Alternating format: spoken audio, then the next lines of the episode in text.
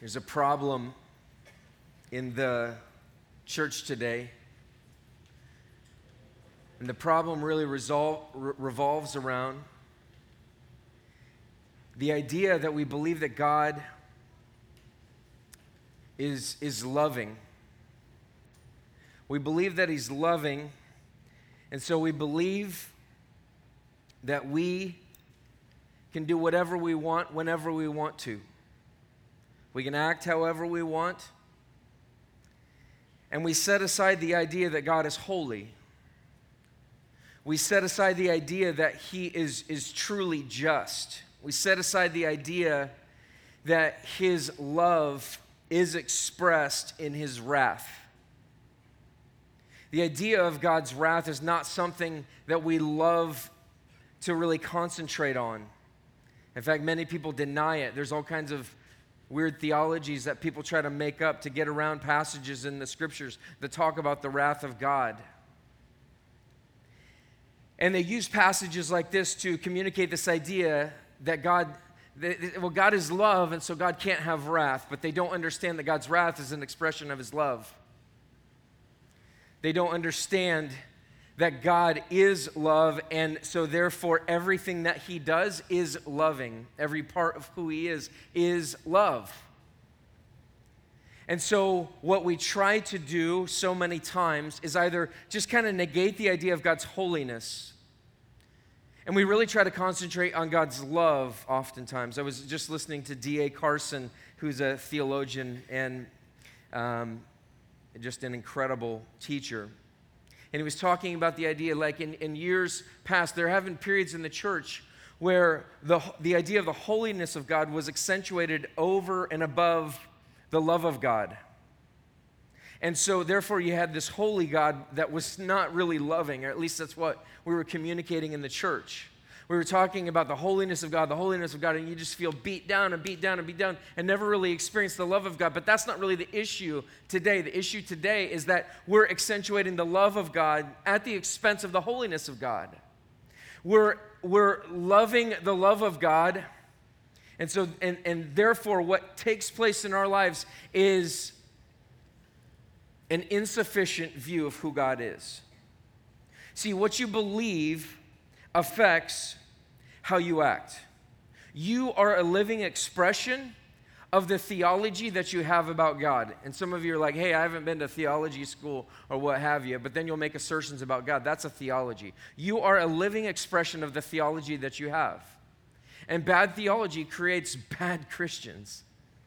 Bad theology makes people think that they're Christians when they're not sometimes. Bad theology does not really help us. When we go to the scriptures and we say, I want this I want the scriptures to say this. I want to create a God in my own image, forgetting the reality that we have been created in the image of God. We have been created in His image. And instead, so many times we try to create a God in our own image. And as a result, what we find out is that we have an insufficient view of who God is. I want to take you to the passage. It's uh, 1 John chapter 4, verses 7 through 21 here. And uh, let me read that for us. Beloved, let us love one another, for love is from God, and whoever loves has been born of God and knows God. Anyone who does not love does not know God because God is love. In this, the love of God was made manifest among us that God sent his only Son into the world so that we might live through him. In this is love, not that we have loved God, but that he loved us and sent his Son to be the propitiation for our sins. Big word, I'll come back to it. Beloved, if God so loved us, we also ought to love one another. No one has ever seen God. If we love one another, God abides in us, and his love is perfected in us. By this we know that we abide in him and he in us, because he has given us his Spirit. And we have seen and testify that the Father has sent his Son to be the Savior of the world. Whoever confesses that Jesus is the Son of God God abides in him, and he in God. So we have come to know and to believe the love that God has for us. God is love, and whoever abides in love abides in God, and God abides in him. By this is love perfected with us, so that we may have confidence for the day of judgment. Because as he is, so also are we in this world. There is no fear in love, but perfect love casts out fear. For fear has to do with punishment, and whoever fears has not been perfected in love. We love because he first loved us. If anyone says, I love God and hates his brother, he is a liar. For he who does not love his brother, whom he has seen, cannot love God, whom he has not seen. And this commandment we have from him whoever loves God must also love his brother. Some pretty intense stuff there. This is the third time that John really uh, concentrates on love. We'll repeat some of the same themes today. I think what John wants us to get, and I think what God wants us to get, is this idea of the, the necessity of loving our brother and ultimately understanding how to love our brother. That, that could be a local brother in our local church but it could mean somebody who is not a believer. The first position is that it is with people in the local church, but then the second is within our community.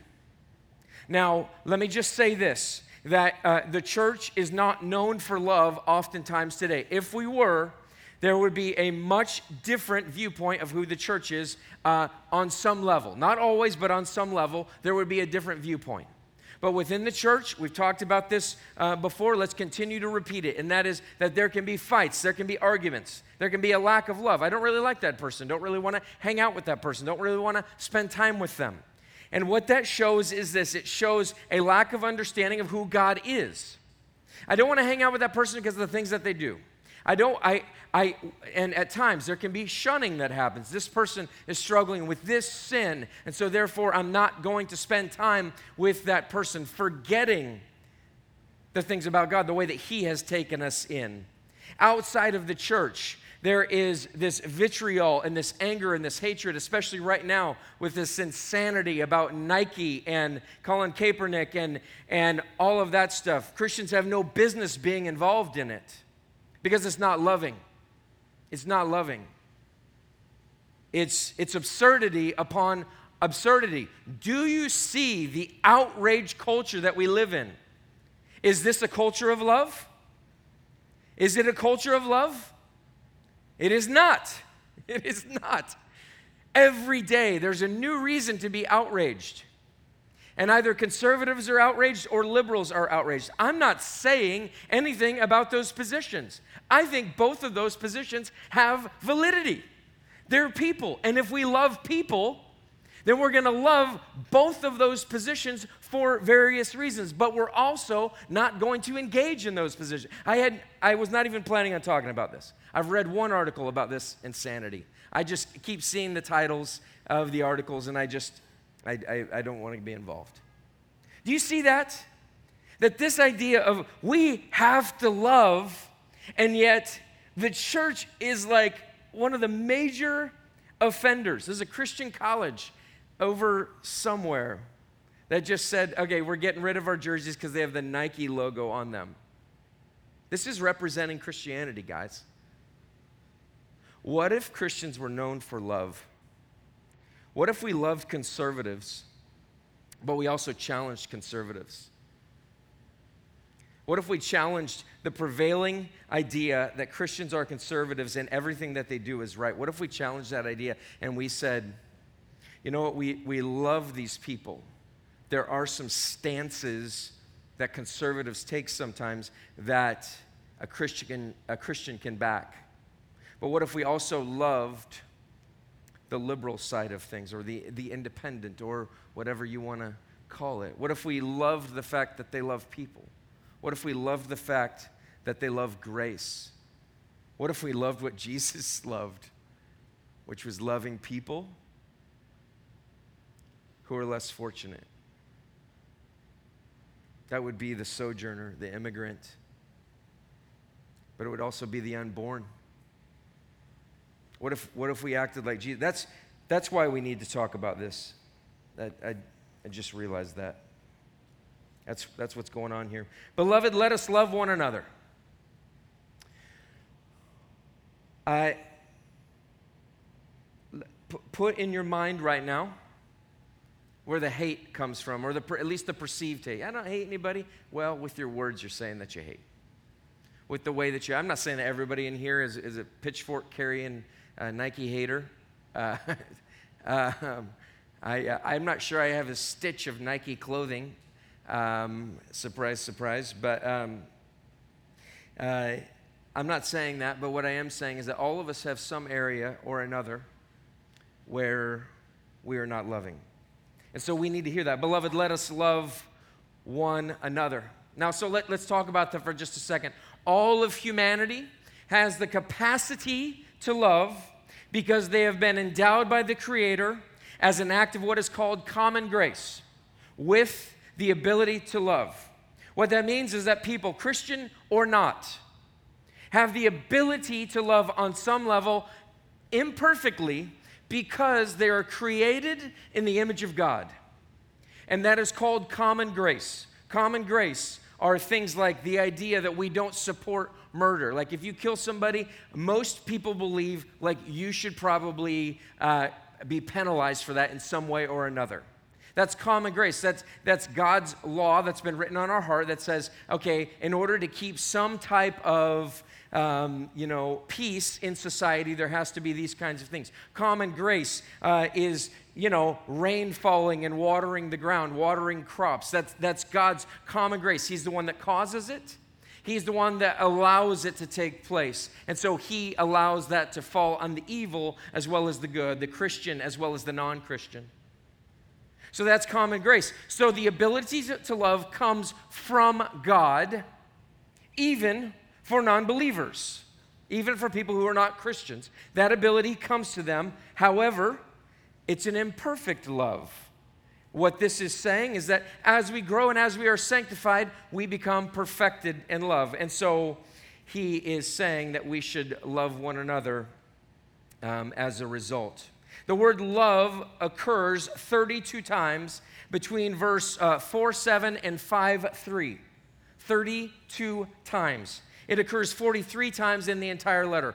John's word to us, God's word to us today, is saying that we must love other people. This has got to be an amazing thing that happens as us with us. And the reason why is this is because for love is from God.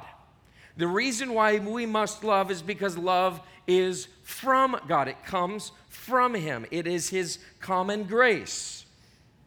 And then he says this Whoever loves has been born of God and knows God. So there's a type of love, there's a deeper love than what we see in the world on a day to day basis. There's a type of love that signifies the idea that we have been born again. Now, you've probably heard of the term born again Christian, those kinds of things. But what it's saying is this is that we must be born of God. We've got to be birthed of God. And what that looks like is this is that we become a part of the family of God. We're adopted into his family. And what takes place is now we become a child of God. We're not all children of God. Some of us are children of the devil because we don't know God. That's a hard statement. That's what the scriptures communicate. But when you become a believer in Jesus Christ, you are born of God. So, what that means is that now we have God as our Father, God the Father. And so, as our Father, now we have a spiritual DNA in us that if it is truly in us, it will work itself out in our life. It's like my children and the traits that they that they are expressing and, and things of that nature. And it's it's just funny to watch how they uh, start to look like you and how they um, act like you and do things uh, like you do them.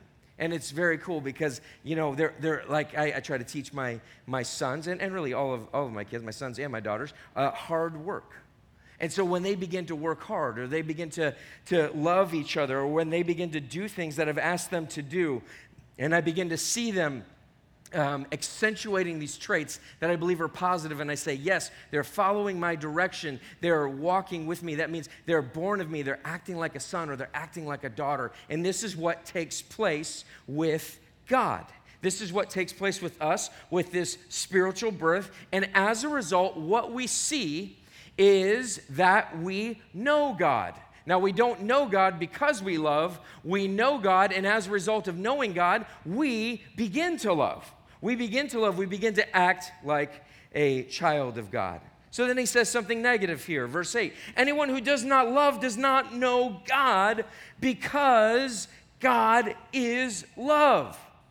Like, if you're not loving, and this is where people really get hung up, is like, I'm a loving person, I do all kinds of nice things. We're not talking about everyday love. We're going to explain what love looks like a little bit more here in just a second. But we're not just talking about everyday love, we're talking about a special kind of love that's accentuated here in just a moment. But he says this He says, anyone who does not uh, love does not know God because God is love.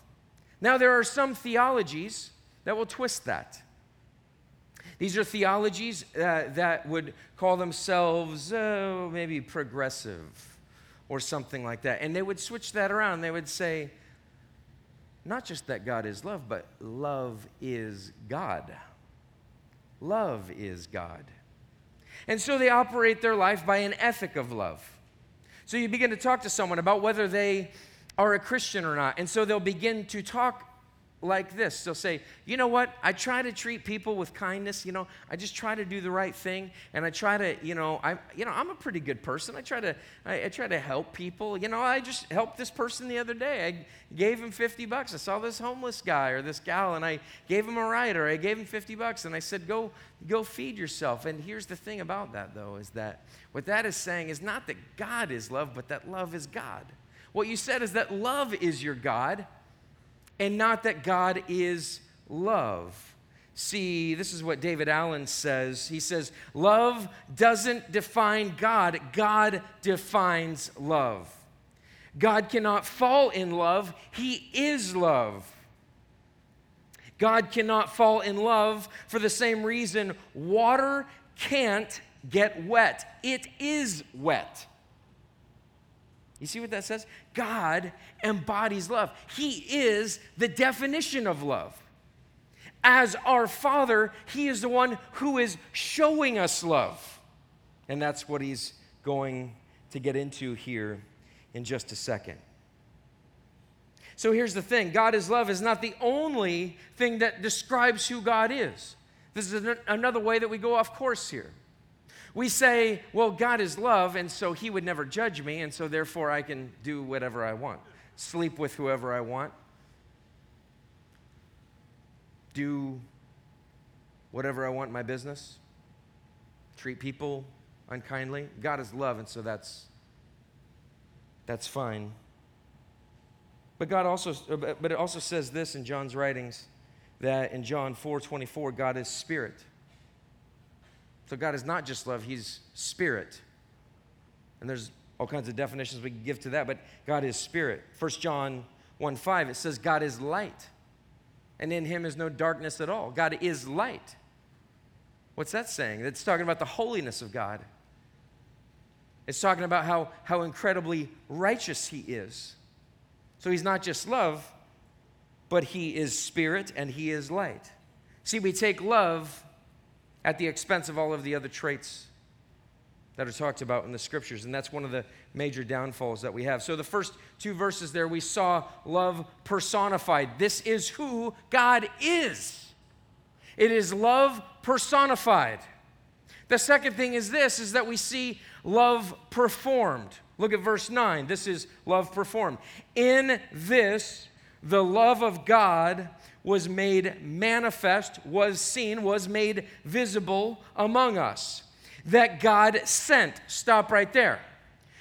Okay, so in this, the love of God was, was made visible to us because of what God did.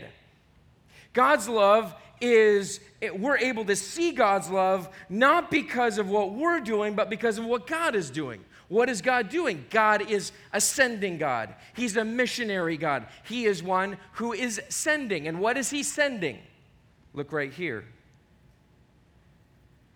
That God sent his only Son into the world so that we might live through him. Okay, so that's pretty crazy. God performs love in this way. The love of God is shown to us through ascend, through the fact that he sent not just any son, but his only son into the world, and it is in and through that, through that act that you and I are actually able to live. So God's love comes to us through what? The incarnation. What's the incarnation? It's a theological word for the idea that the Son of God, who is eternally existent, he is with God, he was God, as John says in John 1 1, and he comes down in the form of a baby. In the form of a baby, he is, uh, he is birthed through Mary. By the power of the Holy Spirit, she conceives. He is birthed through Mary. He uh, grows up to be a man, and he lives a perfect life. It is through the incarnation. The act of Jesus coming, the Son of God, is the first area that we need to look at. We need to say, here is the reason why God is so loving. You have to look at Jesus. You have to see Jesus. Remember what we said last week, and that is everything rises and falls on the idea of who do you say that Jesus is? Is he just a person? Was he just a movement leader? Was he just someone who is really nice, a great, uh, a great teacher? Those kinds of things. Or is he the Son of God, God in the flesh, who has come in order to go to the cross in our place for our sins? Who is he? Think about that for a moment. Jesus was sent into the world in order that others might live through him. He has shown us love. He is the expression of God. God has sent you, if you're a believer, into the world as a sent one, as a, as a missionary in your everyday life in order that others might live through Jesus but even in through yourself. You're not saving them. Jesus is the one that's saving them, but it is the act of going to them. It's going to be a part of them. It's the incarnation. It's embedding yourself in their life. It's being a part of what they're doing. How can we do that when we're making angry posts about Nike? How can we do that when we're making angry posts, political posts, uh, regardless of what side you're on? How can we do that? The second way that we see love performed is in verse 10. And it says, In this is love. Not that we have loved God. Stop right there for a second. In this is love, not that we have loved God. Now think, think about this. This is not about your love for God. It's not about that. God doesn't need your love. God doesn't need your love in order to show love to you. God doesn't need you to love Him. Not that we have loved God, but that He loved us and sent.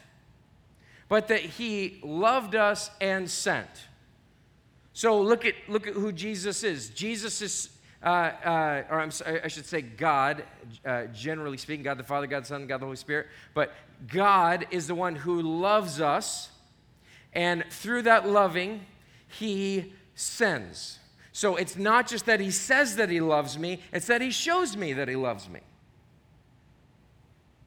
This is the problem in our relationships. I say that I love my wife, but the things that I'm doing are not showing love. I say that I care about the people at my work, but yet I'm not showing that I love the people at my work. I say that I love people of all races and all colors and all, all kinds of things, and yet I don't show that love. In fact, sometimes I show disdain for them. You shouldn't be angry about that. You shouldn't be living like that. No, we didn't love God. That's not what came first. God doesn't love me because I love because I, I loved him first. It's the other way around. It'll, it'll say that more specifically in a second. But he loved us and sent his son to be the propitiation for our sins. And that doesn't sound incredibly uh, controversial, but it is controversial. And you should get it in your mind that, it is, that this is somewhat controversial. And, and so we need to recognize that. What does propitiation mean? Propitiation means to appease someone's wrath. It is the appeasement of wrath. Read it again in context here. He says, He loved us, God loved us, and sent His Son to be the appeasement of wrath for our sins. What's that telling us? It's telling us, first of all, I'm a dirty, rotten sinner. I have sin. I am a sinner. I struggle. I battle. You struggle. You battle. We are sinners. We are people who do not act in the way that God wants us to act. As a result of our first parents, Adam and Eve, all of us have become sinful. All of us have taken on original sin. It is through our first parents. We're acting like our first father, that's Adam. And so we're carrying out the deeds of Adam. Adam's DNA is in us. It is, in that DNA, is sin. And as a result, what happens is that I am a sinner. I continue to sin over and over again. And so that sin is working its way out, uh, out in my life. And so, first of all, we're a sinner. Secondly, what we must know about this is that there is wrath for sin. There is wrath for sin. Do you believe that? God would never, statements that say that are really bad, by the way. Anytime you start a statement with God would never, you got to be careful. God would never send anyone to hell. God would never condemn me, judge me. He's just there to love me. It's like a grandma who just puts up with all of your stuff and my stuff. My son is looking at his grandmother. yeah, she does. She does. it's, it's that we don't see God as having just righteous wrath for our sin. See, God is love, but His love includes the idea that He is also light. And in His light is no darkness at all. So one person describe it in this way. Let's say that the, the fella that shot up the theater a few years ago and killed so many people, let's say that he were to go to court and the state of Colorado were to just clear him and just say, you know what? It's fine. Have a good day. I mean, there's been multiple shootings since then. If we were to just say, you know what? It's, it's fine. You know what? We're, we're feeling gracious today. The law has given us this out, which is, you know, what, uh, here's a get out of jail free card. What you and I would say is that this is absolutely unjust. That someone can sit in a in a building and take aim, or that you could walk into a theater and take lives. And we would say it's absolutely unjust. And that's because it is unjust. That would be unjust. The act that they performed was unjust. And God, as the righteous judge, God as God as the only one who is able to see our hearts and to know what's going on and is able to stand over us and say that this is righteous or that this is sinful. God is the one who's able to declare and to rightly show his wrath. He's the only one who can rightly do that. So when it says that he loved us and he sent his son to be the appeasement of his own wrath. Like, that's crazy. What you have to get out of that is that I am somebody who deserves the wrath of God. God is so holy and so righteous and so just. He not only judges the mass murderer, indeed, he judges the mass murderer in thought. Jesus says if you hate somebody, it's the same as murdering them. How many people have I murdered in traffic? A lot. How many people did you murder this week through your hatred of them? God's righteous anger, his righteous wrath is expressed towards you and I. And it's impending upon us. It's coming down on us, but what he has done, how he has loved us, is that he has made a way for his wrath to be appeased, and he sacrifices himself.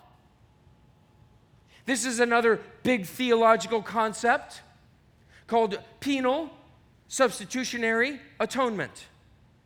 Penal because it is a penalty, it is a righteous penalty that we deserve. Substitutionary, meaning that someone else takes the wrath, takes the place. Atonement, meaning it's completely done with. Don't let anybody tell you anything different. This is the way that atonement works. This is what happened.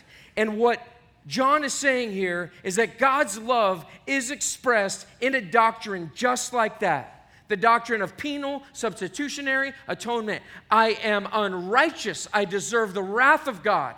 I deserve to be dead. I deserve to go to hell.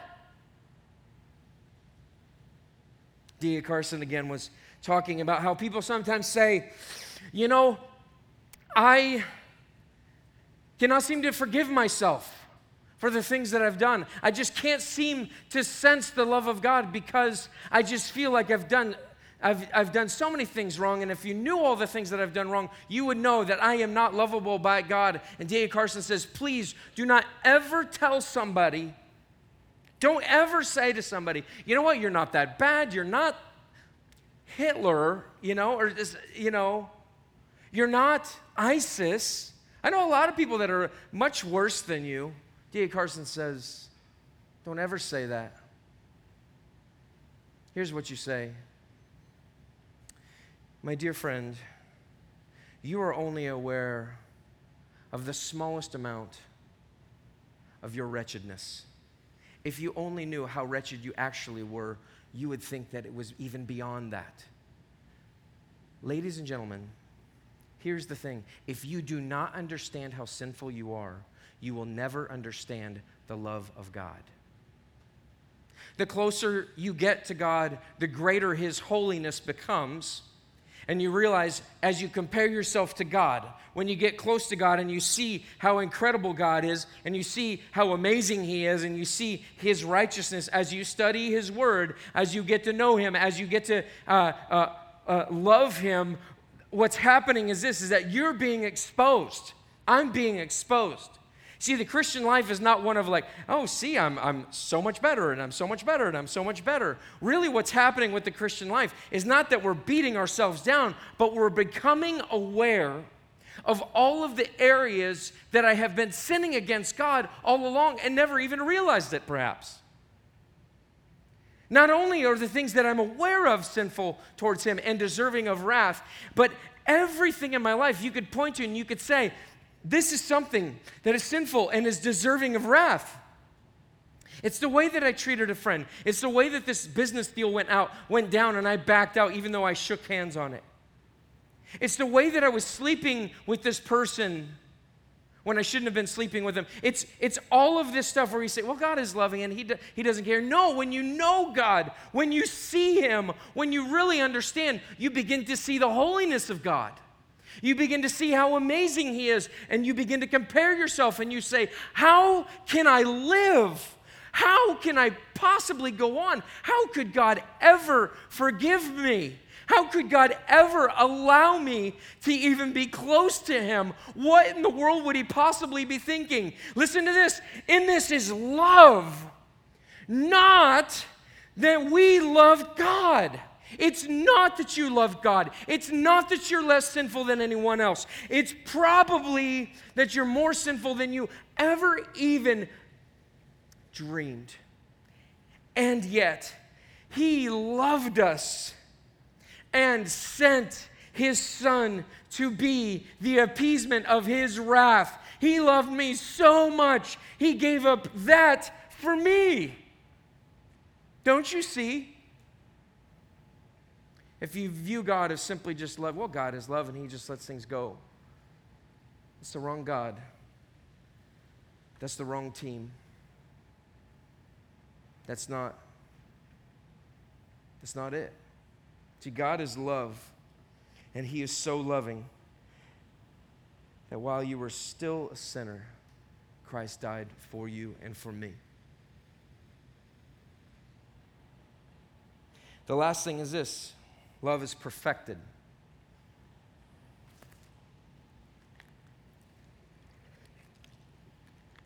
Beloved, if God so loved us, we also ought to love one another. If God loves us in that way, the only possible conclusion is this you have to love other people. When you see the depths of your own sin, when you see the fact that you need God so much, there's no other response. When you see that you didn't love God, but God loved you, there's no other response. Like, you've got to love other people. He says in verse 12, Listen to how he's, he's just adding things here about love being perfected in us. This is the outflow of a perfected love. When you get the gospel of Jesus Christ, when you see what he gave up because of my sinfulness, this is what happens in your life as a result. This is not what gets you salvation, this is what results from salvation. He says in verse 12, No one has ever seen God. If we love one another, God abides or lives in us and his love is perfected in us. What's he saying? He's saying, No one has ever seen God, but if you love each other, then this is what can happen God lives in you. And people are going to see that. No one has ever seen God, but they can see God in you when you love other people. When you act on the gospel in your life, people get to see God. When you act on love, the love of God in your life, people get to see God. That's the difference between a believer and a non believer. A non believer loves, and they are loved because they're loving. A believer loves because they've been loved, but they don't just love lovable people, they love the most unlovable. The people that tick them off politically the people, people that vote in ways that they just absolutely hate, the people that hate America, the people that they love people that seem unlovable to them. Why? Because you were unlovable. I was unlovable before the love of God came and made me lovely. God abides in us and his love is perfected in us. It's like it's, it's become full circle. Instead of being an inadequate reflection of the image of God, instead of being like a funhouse mirror with God, see, that's our job, is to reflect who God is. So when He's our Father, we reflect Him. But when, when we are not a believer, when we don't know and we're, when we're acting inappropriately, it's like this funhouse mirror where everything's out of focus. It's just weird. But when we eh, see the depths of our own sin, it's there's this reflection of God. I'm, re- I'm mirroring who God is. I'm not perfect like God is, but His love is perfected in us.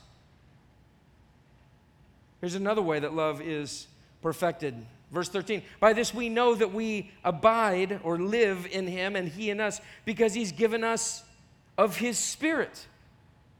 As a result of knowing God and having relationship with him, he has given us his spirit. And his spirit is there not just to kind of be there and, and just kind of hang with us, but he's there to convict. He's there to drive us towards loving other people. The Spirit of God moves on our heart and He begins to say, You must, you must love this person. You must go after them. But they feel unlovable to me. But, but Matt, you're unlovable. You're, you're also somebody who was not lovable, and I loved you. You must love this person. This is the Spirit of God working in us. Look at verse 14.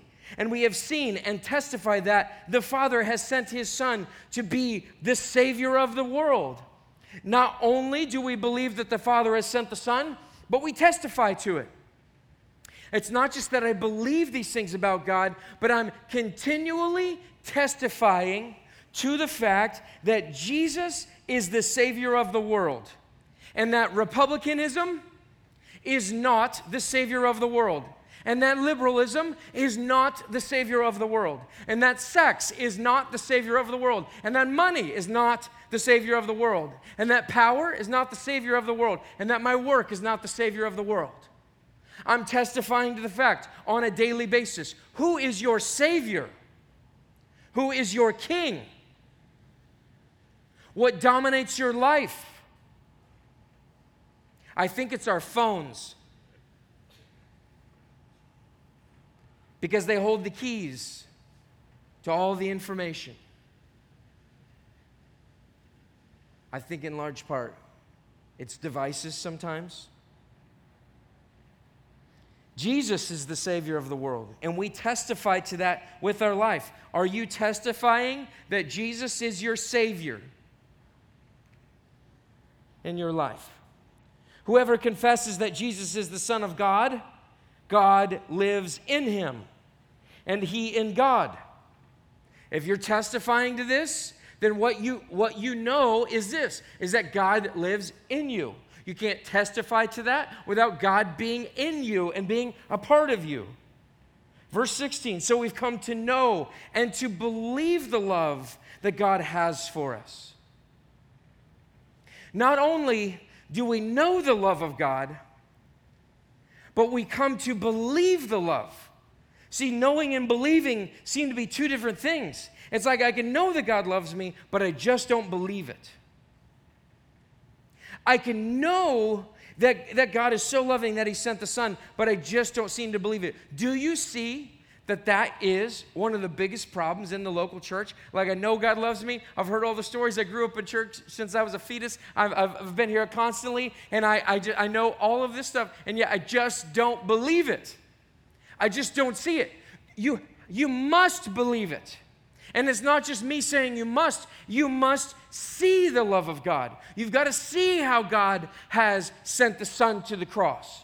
You got to see the hurdles that were jumped over there. Man, Matt is so jacked up. See, God sees time concurrently. So when he's going to the cross, he knows, he sees, he sees Matt and all of his sinfulness. And yet he says, Matt, I'm going to the cross for you, even though you're jacking things up and you're just such a moron and everything's falling apart in your life. I'm going to the cross for you. When you see that God goes, God sends the Son to the cross even when you're in that situation, then you can come to a point where you say, I, I don't just know it, but I believe the love of God that He has for me.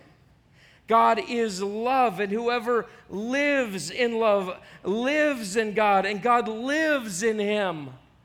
Do you see what's happening there? And look at what he, he goes to here next. Love is performed. First of all, it's personified in God, it's performed by God through the incarnation, through uh, the, the, the, the life, the death, the burial, the resurrection of Jesus. And then now it's perfected. And this is further perfection.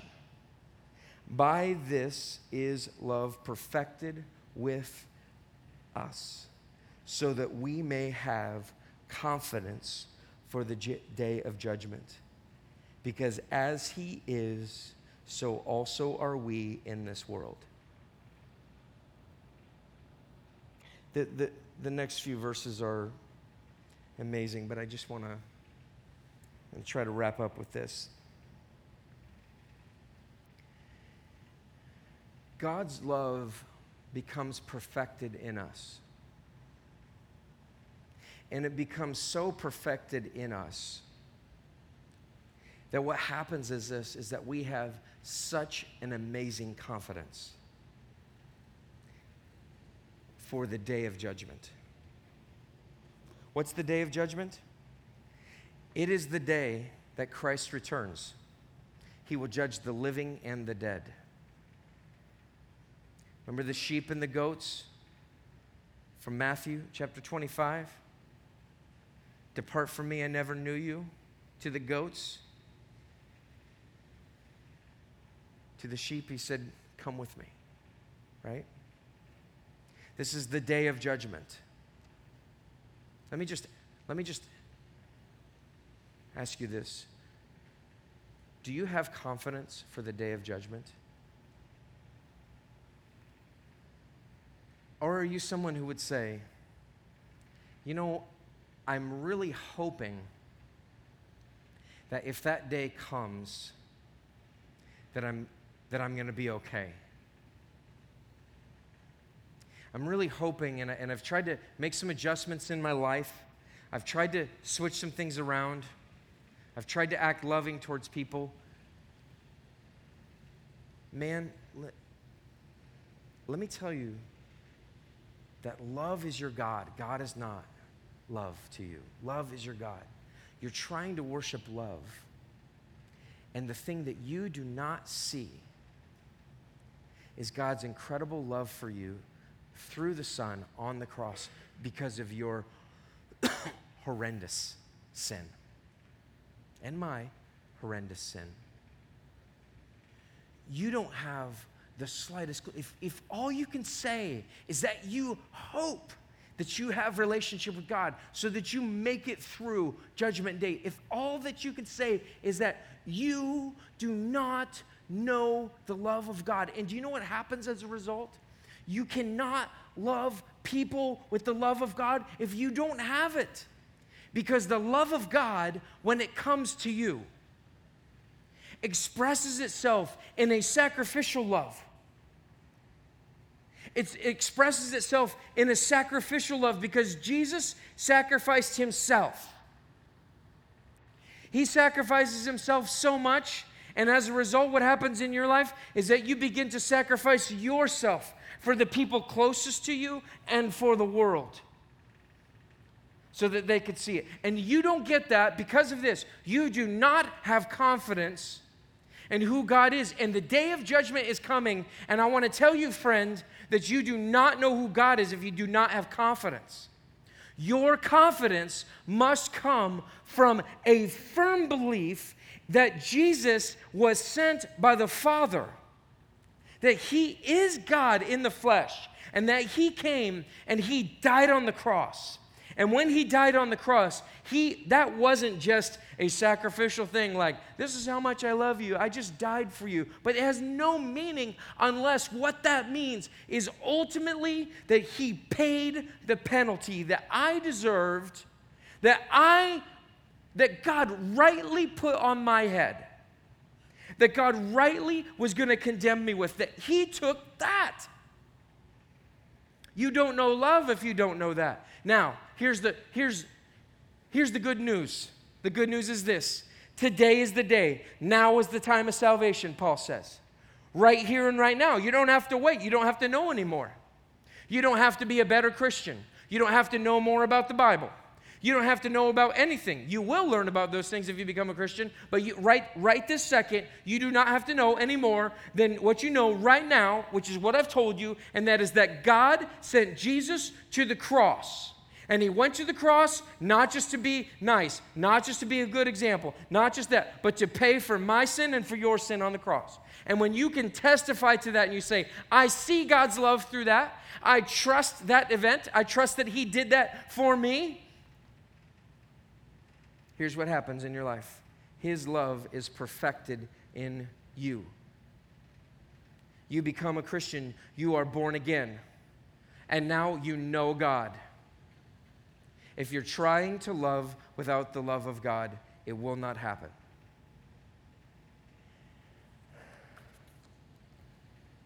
Guys,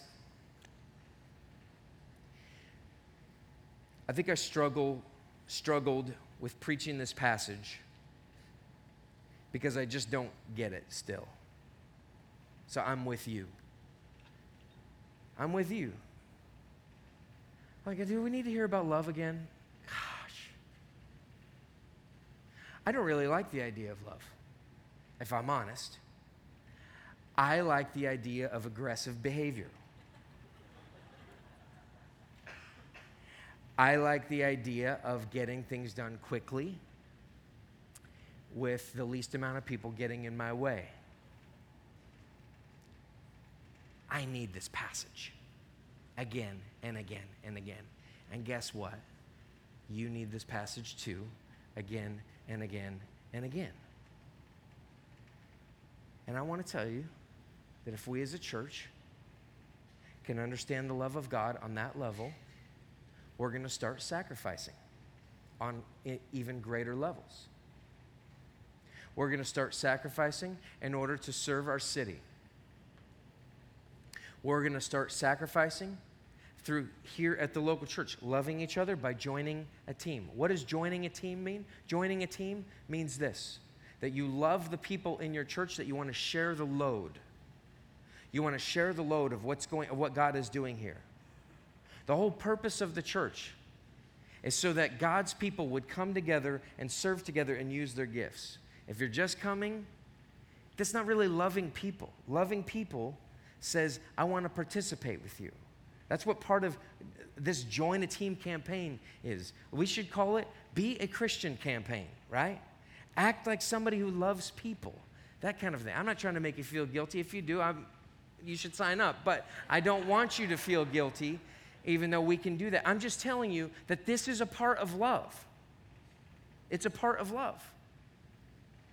The, the, the love that we show in our community extends to Richmond Elementary with a soccer, a soccer club that we can't seem to fill with volunteers.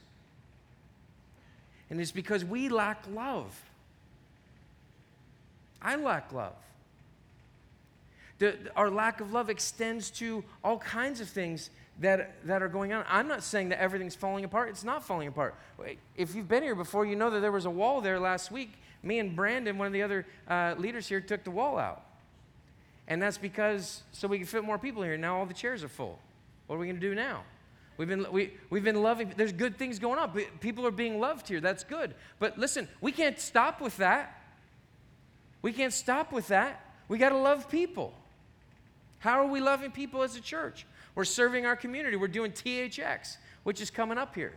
And THX is, it's hard, it's difficult. But you know what's spoken to our city the most?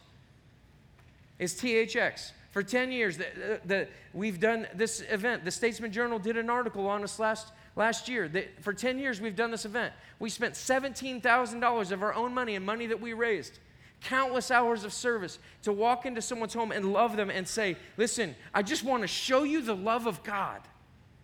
That we sacrifice not just money and time, but, but we sacrifice time with our family on Thanksgiving morning to come and hand this to you so that you can love and so that you can receive the love of God in this way. Don't you see that everything that we do is about love? And I am such a moron because I don't get it. I don't get it. And you know what? I'm not going to say that you're a moron, but you may not get it either. We got growth uh, to see happen in our lives. Let's pray.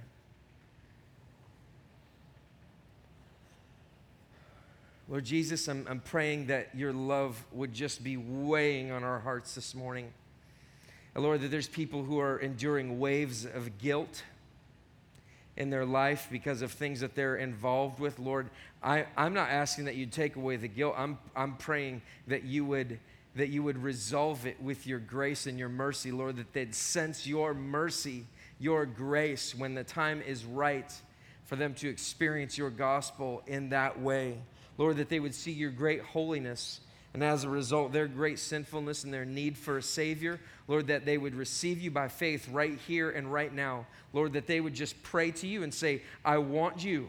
I, I see my own sinfulness. I see where I've been. I, I, I, I know that I need a Savior. And Jesus, I believe that you are God in the flesh, that you came and you died on the cross, and I want to live for you. Lord, I pray that they would pray something like that right now, not because the prayer is effective, but the life that expresses that is effective. And it only happens by the power of the Spirit. Lord, would you do that in our lives here this morning? Lord, for people that believe that they've been Christians for their entire life and yet sit here this morning and are unaffected and don't care and are going to walk out of here and just set this aside. Lord, I pray that you would convict them that they may not even know you today, that they may not have ever received you. Lord, may they seek after you and find you when they have sought you with all of their heart. Lord, would you assist them in that by the power of your Spirit? It's in your name we pray. Amen.